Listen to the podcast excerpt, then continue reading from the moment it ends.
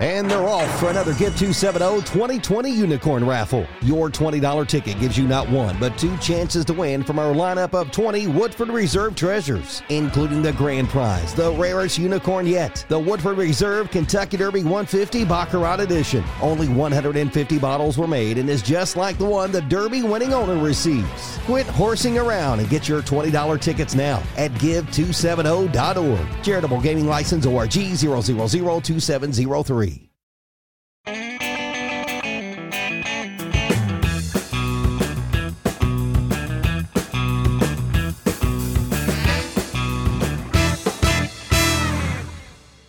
Hey everyone, welcome to this Whiskey Quickie, and today we're taking a look at the latest Parker's Heritage Edition.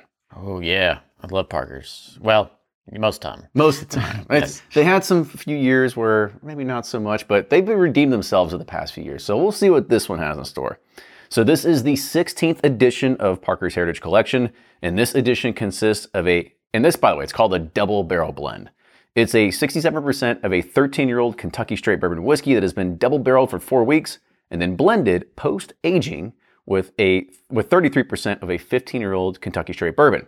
The 13 year old bourbon were from barrels produced in 2008 and were aged on the fifth and seventh floors of Rickhouse Q and then rebarreled into new American white oak barrels with level 3 char for four weeks. Then it was later blended with 15 year old bourbon from barrels produced in January 2007 aged on the second and fifth floors of Rick House 2, or maybe it was supposed to be X. Can't remember what it was. Notes kind of got messed up there. But anyway, the mash bill is their traditional one, which is 781012.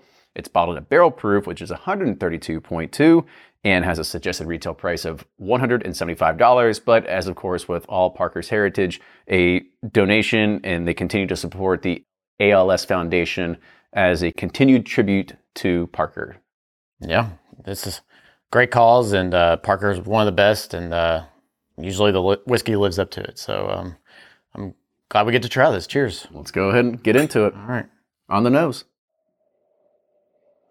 Nose is good. I get like a cherry, medicinal cherry, Uh, I get more kind of like a and a sweet oak. yeah, really like a raisiny, ton of dark fruits in here, like a raisin syrup or like a fig syrup or something, date syrup I, kind of. I like the date syrup in Yeah. there. I kind of like that. You know, you get those bacon wrapped dates at a nice little, yeah, uh, I'd say appetizer, but maybe I'm thinking more of a, I don't know, a tapas restaurant. Tapas, yeah, yeah, yes, yeah. yes, yes. All right, on to the taste.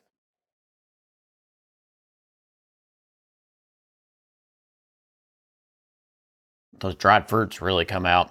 There's like this nice sugar in it, sugary component, sweetness to it. I mean, it's kind of fiery on the finish at 132. Um, Yeah. it's nice and hot, but it builds up. You know, you get those real nice, sugary, sweet, fruity notes on front, and then it really is like an explosion of spice on the back end. I was really worried about this becoming yet another toasted or yet another double oak product, but for this, I really think that it still hits a. I mean, for me, a lot of good sweet oak characteristics, a lot of tannins that are available and, and present into it, but it doesn't have that artificial taste. No, definitely. There, there's so much fruit fruitiness in this. I really like that, and you really don't get that out of much uh, like toasted. Sometimes you'll get like that cherry note, but a lot of time you get like that either bitter or sweet kind of marshmallowy kind of note or whatever, burnt marshmallow note. This is really balanced. Well, there's a quite a bit of heat on it. You might want to put like a little ice or water up for the finish, but it it's really got a lot, a ton of flavor. I agree. So on the nose, how you gonna rate it? Thumbs up. I love the nose. I agree.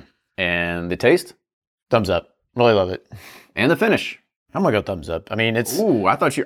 you just talked about the the. I know it's a little hot, but it's lingering, and there's like all this goodness. It's just a really good pour. Um, I mean, I It want the- redeems itself It redeems itself. After that's maybe after I got numb to it, it's, but it's it's a really good overall expression this year. I'm happy that they went this direction. All right.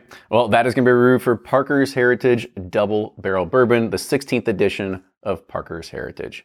With that, cheers, everybody. We'll see you next time. Toodles.